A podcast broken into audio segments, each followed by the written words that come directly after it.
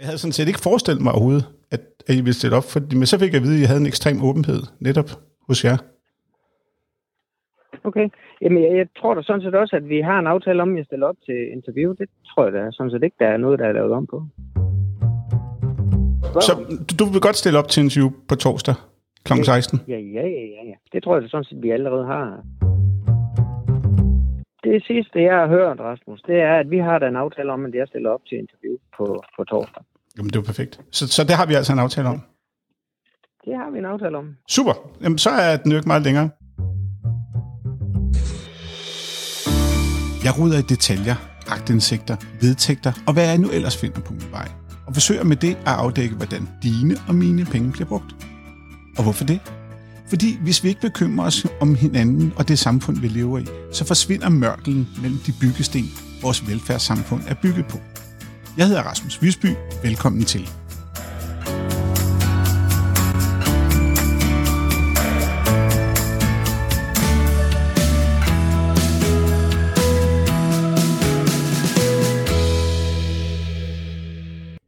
Ja, det kan man kalde en klar aftale, jeg der fik med Claus Holm, som er underdirektør i Motorstyrelsen. Claus Holm har faktisk været underdirektør i Motorstyrelsen siden 2020, i, han blev ansat i december. Så, før det, der var han chef for Center, Sundhed, Kultur og Fritid i Rebild Kommune. Og før det var han chef for Center Sundhed i Rebild Kommune. Før det var han chef for Center Kultur og Fritid i Rebild Kommune.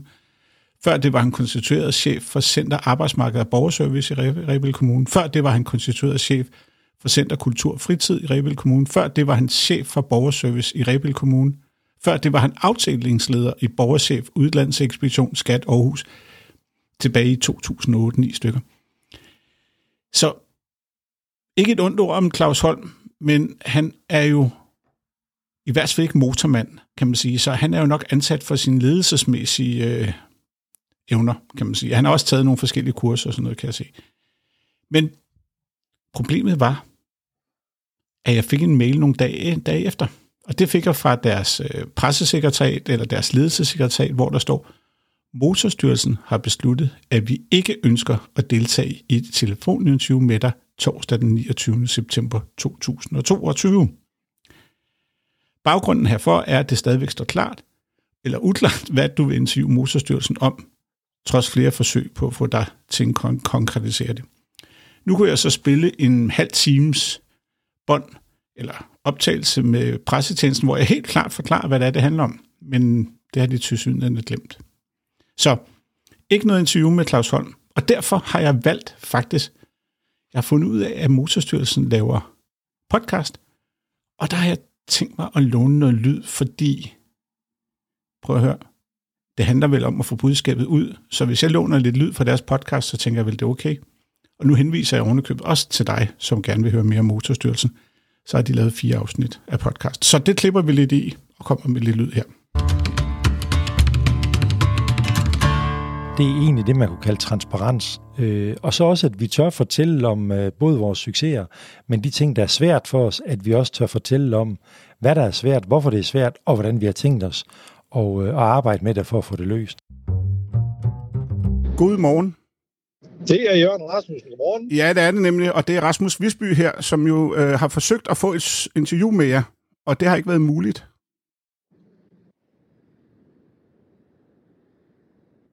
Nej, jeg, hører, hvad du siger. Ja, og hvorfor, hvorfor vil I ikke tale med en kritisk journalist? Det Altså, jeg har forsøgt. Ja, men du skal stadigvæk køre gennem vores presse. Jamen, det lykkes jo du, ikke. kan, du kan ikke regne med, at du, øh, at du bare i går sådan kan ringe til en direktør i en styrelse, og så, og så bare sagt, du skal køre gennem vores pressechef, som jeg har sagt. Jamen, det har jeg jo forsøgt, og der har jeg afvist Ja, interview. Men det, men det er det, du, så er det derfor, så skal du fortsætte med at tage fat i hende. Jamen, hun afviser jo interview. Bare på det hele skriftligt. Hun har Ja, vi- afvist... Prøv lige at høre, hvad jeg siger. Hun har afvist interview. Det er jo derfor, Men- jeg så fortsætter. Hun har afvist det- interview. Ja, men jeg har ikke tid til at snakke med dig. Jeg, går Jeg ringer, jeg kan høre, at du sidder i en bil nu, og du ringer selv Ja, op, så jeg det er går ud fra, at du har det tid. Det var så Motorstyrelsens direktør, Jørgen Rasmussen, jeg fangede på en telefon en morgenstund. Men lad os høre, om han har mere på hjerte. Ja, fordi hvordan går arbejdet så med at- genoprette tilliden, som du siger? Jamen, det, øh, der burde man jo i virkeligheden spørge omverdenen om det, og det gør vi jo så heldigvis også. Vi laver jo både det, der hedder omdømmeanalyser, og det, der hedder interessentanalyser hver anden år, hvor vi simpelthen spørger befolkningen, hvordan oplever I de forskellige styrelser i skatteforvaltningen, herunder motorstyrelsen. Og det vi har kunne se, det er, at de to gange, vi har målt det, der, sker der, faktisk, der er faktisk sket en ret flot stigning i, øh, i den måde, som vi bliver opfattet på. Ifølge Motorstyrelsens årsrapport for 2020 var der et omdømme på 3,6 på en skala fra 1 til 5. Målet var 3,6, dermed opfyldt. I 2021 derimod var målet 3,7, men omdømmet var uændret 3,6 og dermed ikke opfyldt. Faktisk, der er faktisk sket en ret flot stigning i, øh, i den måde, som vi bliver opfattet på.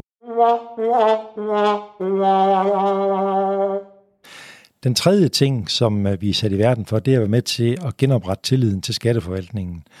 Og det er faktisk noget af det, som var utrolig vigtigt for os alle sammen, da vi blev, øh, da vi blev selvstændige styrelser. Det var, at vi alle sammen tager del i det. For vi har alle sammen et ansvar for at sikre, at alle de penge, der skal i fælleskassen, hvad enten de kommer fra Motorstyrelsen, fra Skattestyrelsen eller over for tolvområdet, at så er det de rigtige penge, der kommer i kassen til gavn for os alle sammen. Direktøren i Motorstyrelsen har jo ret. Jørgen Rasmussen har jo ret. De har jo et ansvar for at få krasset nogle penge ind.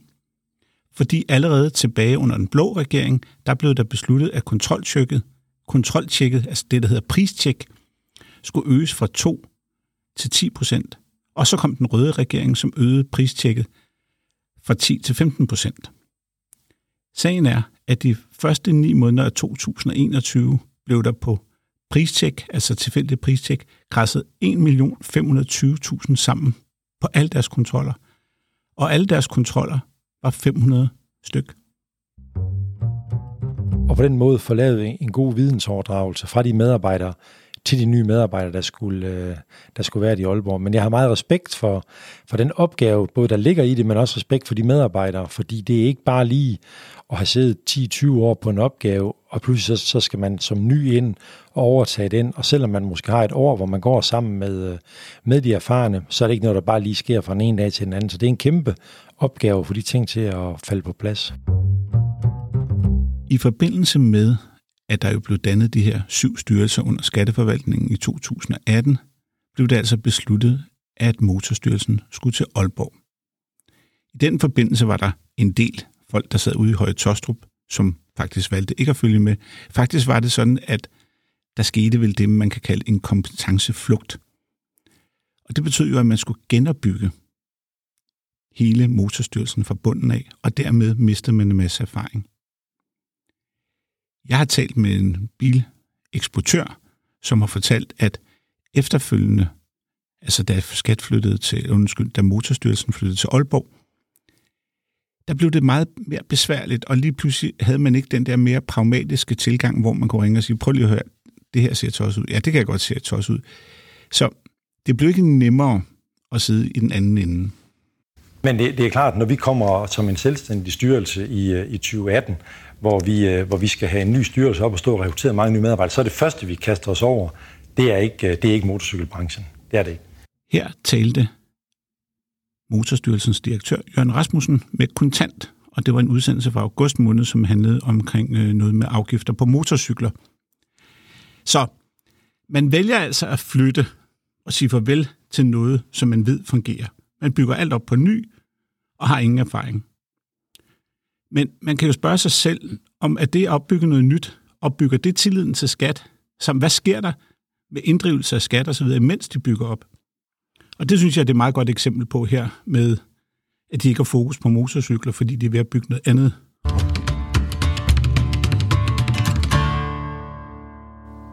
Tager jeg bare deres kontrol af mig, gør den til min, vender den mod dem og siger, når de går for tæt på.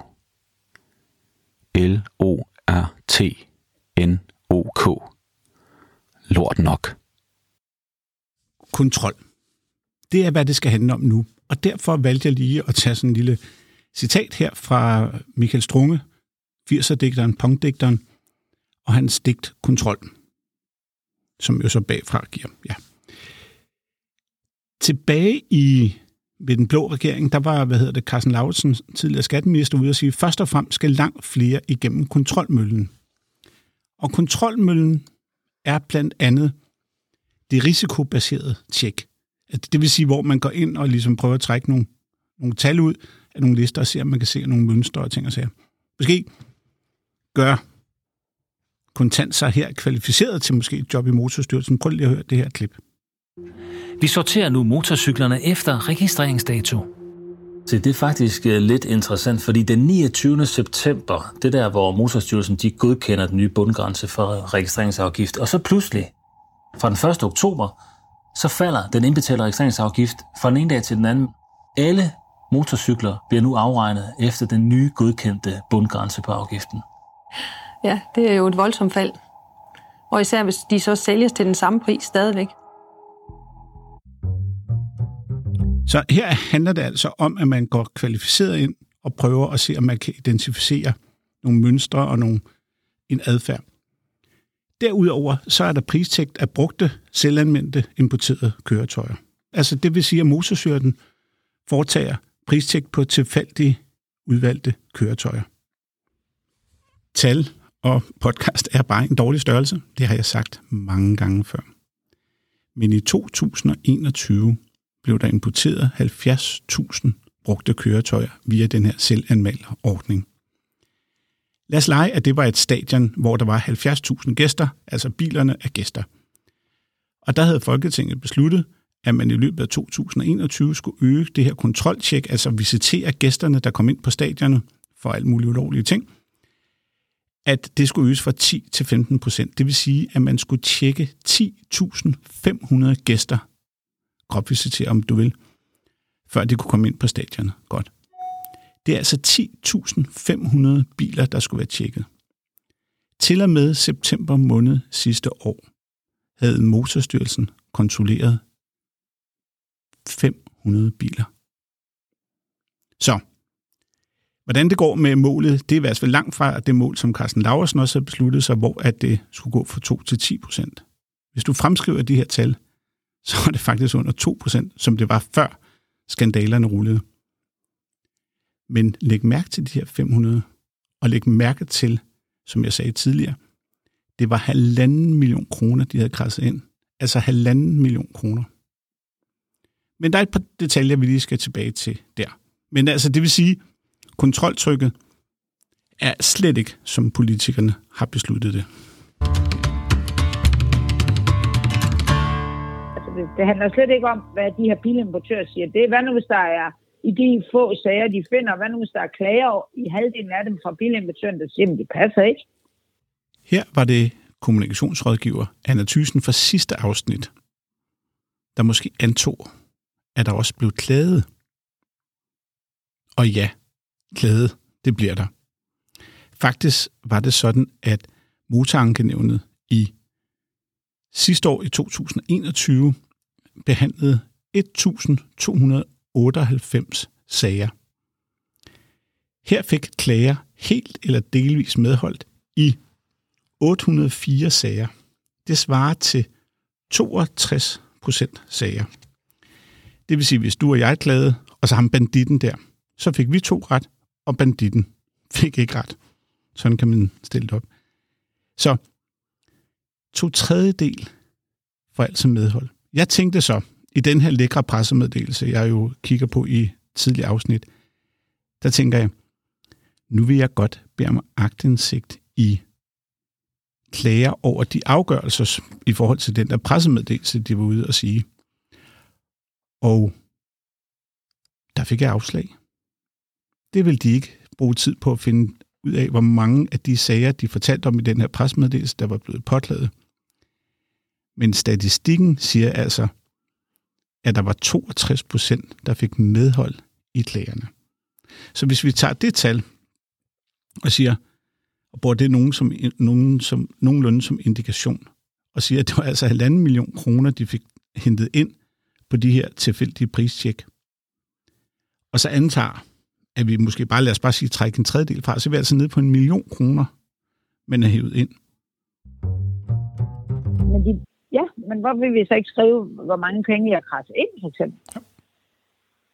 Fordi så er der nogen, der vil sige, okay, det er jo, hvor, hvor mange af de der stikprøver tager I? Altså, de siger jo heller ikke noget om, hvor mange penge der er. De siger hele tiden procent, fordi det lyder mega højt, 44 procent og sådan noget, ikke?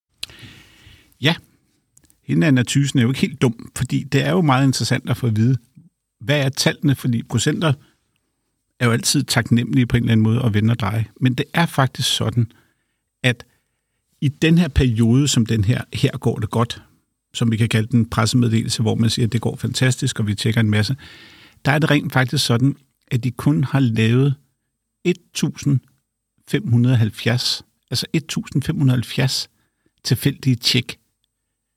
Og så tænker du på et år? Nej, på 2019, 2020 og til og med 2021 september. Helt konkret så styrker vi med aftalen kontrollen. Det betyder, at der gennemføres omkring 3.000 ekstra kontroller om året med aftalen. Det var Morten Bødskov i 2020. Og i perioden, altså fra 2019, 20 og til og med september 21, har der kun været udført 1570 kontroller. Og han talte om 3000 ekstra kontroller. 2020 og til og med 2021 september. Og der har de så været ude i, som jeg nævnte før, og krasse nogle penge ind. Og nogle af de penge, de krassede ind, det var altså 1,5 millioner kroner på et tilfældigt tjek i 2021. Det vil sige, det er jo ikke vanvittige høje tal. Og hvis du kigger på det samlede tal, antal kroner, så har de på de her knap tre år krasset 60 millioner kroner ind. Og der skal du lige huske på, at der bliver klædet i et væk over det her. Og indtil videre, så tyder det jo på, at man får cirka medhold i to tredjedel af sagerne. Så måske er det tal måske mere noget, der ligner, lad os sige, 30 millioner, 40 millioner. Jeg, jeg ved det ikke. Og de tal, som jeg så spurgte Motorstyrelsen om, om de kunne fortælle mig, hvor mange af de her sager, de har lavet i den her presmeddelelse, hvor mange af dem, der var blevet indklaget, så fik jeg afslag på den agtindsigt. Så det vil de ikke fortælle mig. Og det er med til at genoprette tilliden til skatteforvaltningen. Så tilbage er altså, at det er forsvindende små antal tjek, altså de her pristjek, hvor de går ud og laver tilfældige tjek. Altså faktisk var det 500 i 2021 til med september. Og det tal skal du lige huske på. Det har jeg sagt før, og det siger jeg igen. Husk lige på det tal. Og som sagt, kun halvanden million kroner, de krassede ind. Så hvor alle de brødende kar er, som skatteminister Morten Bødskov snakkede om, og som nu skatteminister Jeppe Brugs snakker om, det ved jeg ikke. Men det er mere end normalt svært at få det sidste kvartals tal frem. Og det kommer vi tilbage til lige om lidt. Men ved I, hvem der også har kigget på sagen? Det har ombudsmanden. Så lad os lige høre, hvad ombudsmanden kom frem til, da han kiggede nærmere på motorstyrelsen.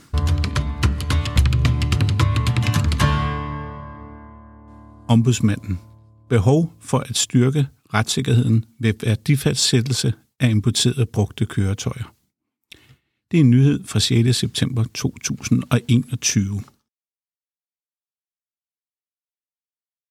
Ombudsmanden synes åbenbart, der er lidt problemer med retssikkerheden. Jeg læser lige sådan lidt brudstykker fra den her lange tekst, som I selv kan finde. Jeg skal linke til den. Jeg har konstateret, at det kun er en lille procentdel af motorstyrelsens afgørelse, der påklages til motorankenævnet, men at omgørelsesprocenten er høj i de prøvede sager, for så vidt angår skønnet over handelsprisen. Så skriver ombudsmanden længere ned. Efter min opfattelse bør de involverede myndighed på området arbejde for, at motorstyrelsens værdifansættelse bliver mere retvisende i forhold til den praksis, der er anlagt ved ankenævne. herunder ved at identificere årsager til den høje omgørelsesprocent. Dette har afgørende betydning for lighedshensyn og for retssikkerheden for parterne i sager om værdifastsættelse, herunder parterne i disse mange sager, som ikke påklages. Skriver han videre. Jeg bad om at de 30 sager, han har altså bedt om 30 sager, han skulle kigge på, jeg bad om, at de 30 sager blev fordelt på 20 sager vedrørende klager over motorstyrelsens værdifastsættelse af importerede brugte køretøjer, og 10 sager vedrørende klager over Motorstyrelsens pristjek af selvmelders, selvanmelders værdifastsættelse af importerede køretøjer.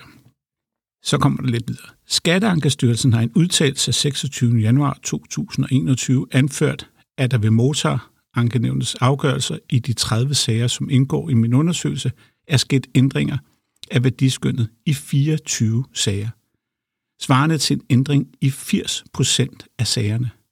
I 15 procent af sagerne var ændringen af værdiskyndet på mere end 10 procent af værdien. For så vidt angår Motorstyrelsens henvisning til retssager, har jeg fundet ud, har jeg fundet eksempler på henvisninger, der ikke lever op til forvaltningslovens paragraf 24 stykket. Så, udover at der er høj omgørelsesprocent i motorankenævnet, så er ombudsmanden altså ude med en seriøs fiskerlusing til dem her. Og det handler altså om retssikkerheden. Og der kan man så spørge sig selv, har Motorstyrelsen i virkeligheden været dygtig nok og klar nok til den her opgave? Fordi det er ikke bare lige at have siddet 10-20 år på en opgave, og pludselig så, så skal man som ny ind og overtage den, og selvom man måske har et år, hvor man går sammen med, øh, med de erfarne, så er det ikke noget, der bare lige sker fra en ene dag til den anden. Så det er en kæmpe opgave for de ting til at falde på plads. Så lad os opsummere lidt på tingene. Det er jo sådan, at sidste gang fandt jeg ud af, at der var et tal, som de ikke havde opfyldt, og det skulle stige fra 10 til 15 procent af alle de her ting og sager. Og så var der en presmeddelelse, som lød som om, at eller Motorstyrelsen var rigtig, rigtig effektiv. Problemet er, at når vi kommer ned under tallene, så viser det sig, at det var nogle få hundrede undersøgelser, og det i mange af årene kun hæv omkring halvanden million kroner hjem. Og plus, på toppen af det, blev der altså klaget massivt over det.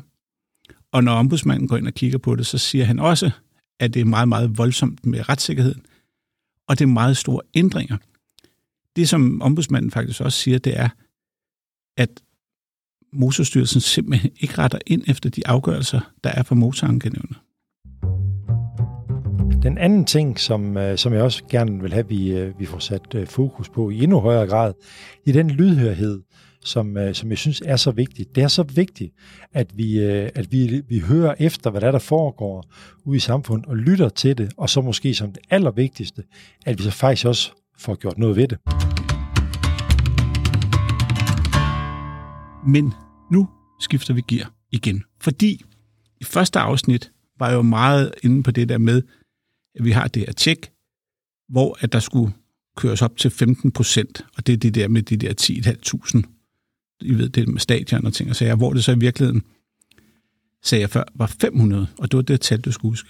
Men årsrapporten viser, at det var 3700 tjek. Så det vi er ude i lige nu, det er, at hvis der i agtindsigten siger, at der har været 500 tjek til og med tredje kvartal, og der har været 3700 tjek på hele året, så skal de have lavet 3200 tjek på det sidste kvartal. Og det tænker jeg, at de havde sendt en pressemeddelelse ud om, at det nu havde opfundet det fembenede lam, og de nu kunne komme ud og lave virkelig mange tjek. Sagen er, hvis de havde lavet 3200 tjek, så ville det være det samme som alle de andre år til sammen gange to og en halv, tror jeg det er. Så det vil sige, lige pludselig i tredje kvartal skulle de gå fuldstændig amok. Og det tal, synes jeg jo var interessant at få fat i. Så jeg bad om agtindsigt 5. oktober.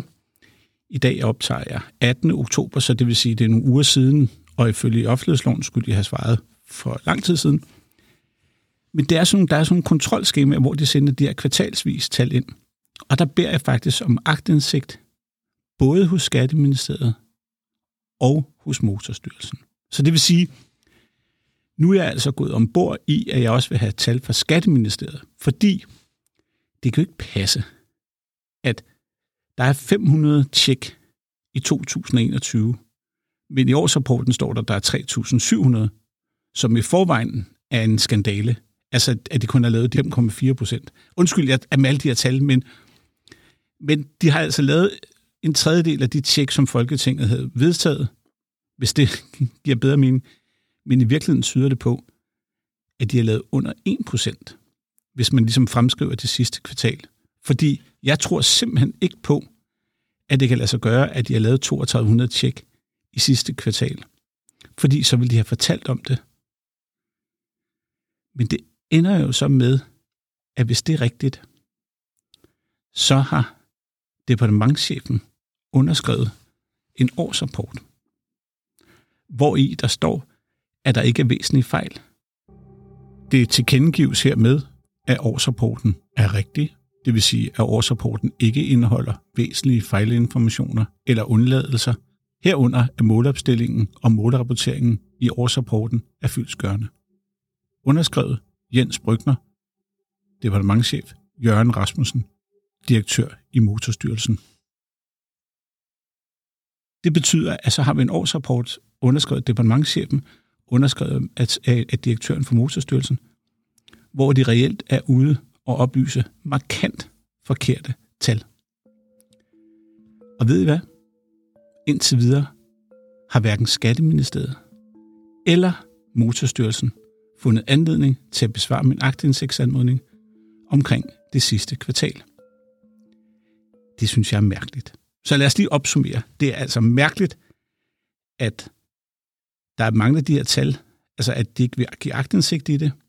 Det er mærkeligt, at der til synligheden skulle være 3200 tjek det, det, det sidste kvartal. Den eneste grund til at opdage det, det er ved, at jeg går ind, inspireret af hvad Anne Thyssen siger, og beder om det faktiske antal. Og der er jo kun 500 tjek, men i årsrapporten står der 3700 tjek. Så tror jeg, hvis jeg har fået det slået fast. Men det, der er så mærkeligt, det er, at hverken Skatteministeriet eller Motorstyrelsen endnu er vendt tilbage på den her meget, meget simple anmodning om agtindsigt. Men som sagt, jeg antager, det er usandsynligt, at de har lavet 3200 tjek, og dermed er årsrapporten forkert. Dermed har det, som departementchef Jens Brygner i Skatteministeriet underskrevet forkert. Dermed sidder han på en eller anden måde lige pludselig på et varmt sæde, fordi han skal jo stå på mål. Jeg er sikker på, at han ikke selv har siddet og tjekket de her tal, men I skal huske på, at de her tal er jo kommet ind kvartalsvis. Og samtidig så har vi hele den der lukkethed, altså hele den der lukkethed, som Motorstyrelsen i den grad, de ikke vil tale med mig. Det er egentlig det, man kunne kalde transparens. Øh, og så også, at vi tør fortælle om øh, både vores succeser, men de ting, der er svært for os, at vi også tør fortælle om, hvad der er svært, hvorfor det er svært, og hvordan vi har tænkt os og, øh, at arbejde med det for at få det løst. Samtidig så kan vi jo se med tydelighed, at når man ser på i kontant, hvordan han optræder Jørgen Rasmussen. Det er jo et hav for forhandler, der laver den her finte her. Jeg synes, det, det er mere nuanceret end som så, fordi det, at der står ekstra udstyr osv., det behøver ikke at være forkert. Der behøver heller ikke være, at det skal afgiftsberigtiges. Så det behøver ikke at være forkert. Så er, er det også bare mærkeligt. Altså, han, han, han virker som om, han ikke har noget styr på noget som helst. Men det mest interessante er, at i fredags dukkede der et stillingsopslag op for Motorstyrelsen. Og på det stillingsopslag, der stod, at de søgte en ny underdirektør. Og den underdirektør skulle have fokus på, ja, gæt selv, kontroller. Så på den måde er de jo ude at anerkende, at de har problemer. Og det underbygger stadigvæk også den teori om, hvis de har fået styr på det, lavet 3200 tjek i sidste kvartal, hvor de har lavet 500 på det tidligere år, altså ja, jeg er med på alle de der tal, at det simpelthen, det kan ikke lade sig gøre. Og hvis det endelig var, det kunne lade sig gøre, så havde de nok ikke sagt, at de søgte en ny underdirektør. Det interessante ved denne underdirektør er, at det haster, og det haster meget, fordi den blev slået op her, den, hvad bliver det, den 14. oktober blev den slået op. Og der skriver de i jobopslaget, at de regner med at have de første samtaler 3. november. Vi har også lige en efterårsferie, der skal fyres af der. Men 3. november har de de første jobsamtaler. Og så forventer de, at underdirektøren gerne skulle starte 1. januar. Det virker i min optik desperat. Men jeg bliver nødt til at sige til jer, at jeg har ikke fået nogen tal fra Skatteministeriet. Jeg har ikke fået nogen tal fra Motorstyrelsen. Så hvor forkert de her tal er, det ved jeg ikke. Men jeg synes faktisk, det er en skandale, at vi har noget, hvor at skatteminister på skatteminister har været ude og sige, nu skal det stoppe. Der skal sættes ind over for de brødende kar i branchen. Og med den her brede aftale, så er det vores klare forventning, at nu sætter vi ind over for de brødende kar, og så styrker vi samtidig regel efterlevelsen. Der er ingen tvivl om, at der gennem årene har vist sig at være rigtig mange problemer på motorområdet. Og vi kommer til at følge området meget tæt. Det gælder importområdet, eksportområdet og leasingområdet. Og viser det sig at være behov for flere initiativer, så er vi også klar til at tage dem. Nu siger du det her med, at alle skal jo betale det, de nu skal, og det skal være ens for alle. Hvordan, øh, hvordan håndterer man det i motorstyrelsen? Øh, indledningsvis vil jeg sige, at det, der er vigtigt, og grunden til, at alle skal betale det, de skal, det er jo selvfølgelig, fordi alle skal bidrage til fælleskassen med det, de nu skal betale. Hverken mere eller mindre. At vi har noget, hvor at skatteminister på skatteminister har været ude og sige, nu skal det stoppe. Det tyder på, at vi har et kontroltryk, som ikke har rykket sig en disse. Samtidig så hiver man halvanden million kroner ind på nogle tjek. 60 millioner over tre år. Det, det, det giver bare ikke mening, det her. Og husk på, det er dine og mine penge. Både dem, de bruger, men også dem, som helt sikkert stadigvæk svindler. Dem har man ikke fået fat i endnu. Så hvad med den handlekraft? Gang på gang ser vi, at der er problemer på motorområdet. Nu viser stikprøver, at mange bilforhandlere anmelder værdien af importerede biler for lavt. På den måde, ja, så kan de slippe med at betale en lavere registreringsafgift. Derfor er jeg glad for, at vi nu har en bred politisk aftale, som sikrer, at der nu bliver strammet op over for importen af brugte biler. Helt konkret, så styrker vi med aftalen kontrollen. Det betyder, at der gennemføres omkring 3.000 ekstra kontroller om året med aftalen. Vi gør fristen for, hvornår man kan sætte værdien på sit køretøj, efter det er blevet tolvsynet markant kortere. Helt konkret fra et år til en måned. Og så nedsætter vi både fradrag og tillæg for den stand, køretøjet er i, på både import og eksport af brugte biler. Og, øh, og det er vi selvfølgelig, fordi vi skal være helt bevidste om, hvorfor vi er her. Vi er her ikke for vores egen skyld. Vi er her for at sikre et smidigt og velfungerende bilmarked, blandt andet, som jeg sagde. Men problemet er, at det er vildledning. Det er fuldstændig vildledning. De siger, prøv at se, hvor dygtige vi er. Og så får en man til at tro, at de gør det, som Folketinget har sagt, de skulle gøre. Men det gør de jo ikke. Ja, og tilbage er bare at sige tak for i dag. Som sagt, de opnår ikke en brøkdel af kontrol, de er tilfældige kontroller, som jeg jo snakket meget om. Der er blevet lavet 1500 af dem siden 2019. Og Bødskov var ude og snakke om, at der skulle 3000 ekstra. Altså, det giver jo ingen mening. De følger ikke op på noget som helst. Og der er blevet krasset penge ind for halvanden million kroner i tilfældige kontroller sidste år. Og de svarer ikke pragtindsigter. Det var alt for nu, og jeg kommer til at komme tilbage med Motorstyrelsen, fordi jeg skylder at svare på, hvad Skatteministeriet og hvad Motorstyrelsen svarer på de sidste kvartalstal, plus hvordan går det hele taget i 2022. Jeg hedder Rasmus Visby. Du har lyttet til Magtindsigt. Vil du have fat i mig, kan du skrive på podcast magtindsigt. Vil du finde mig på Twitter, så hedder jeg R. Visby. Og på Facebook, der skal du bare søge efter magtindsigt eller Visbys Verden. Og så bruger jeg en del tid på det her arbejde. Og det betyder utrolig meget for mig, hvis du vil støtte det her arbejde med 39 kroner om måneden. Det kan du tilmelde dig inde på magtindsigt.dk. Og så er tilbage jeg bare at omtale, anmeld mig, men husk, støt mig, fordi det, det begynder at blive alvor, det her. Godt du. Tak skal du have, og på genhør.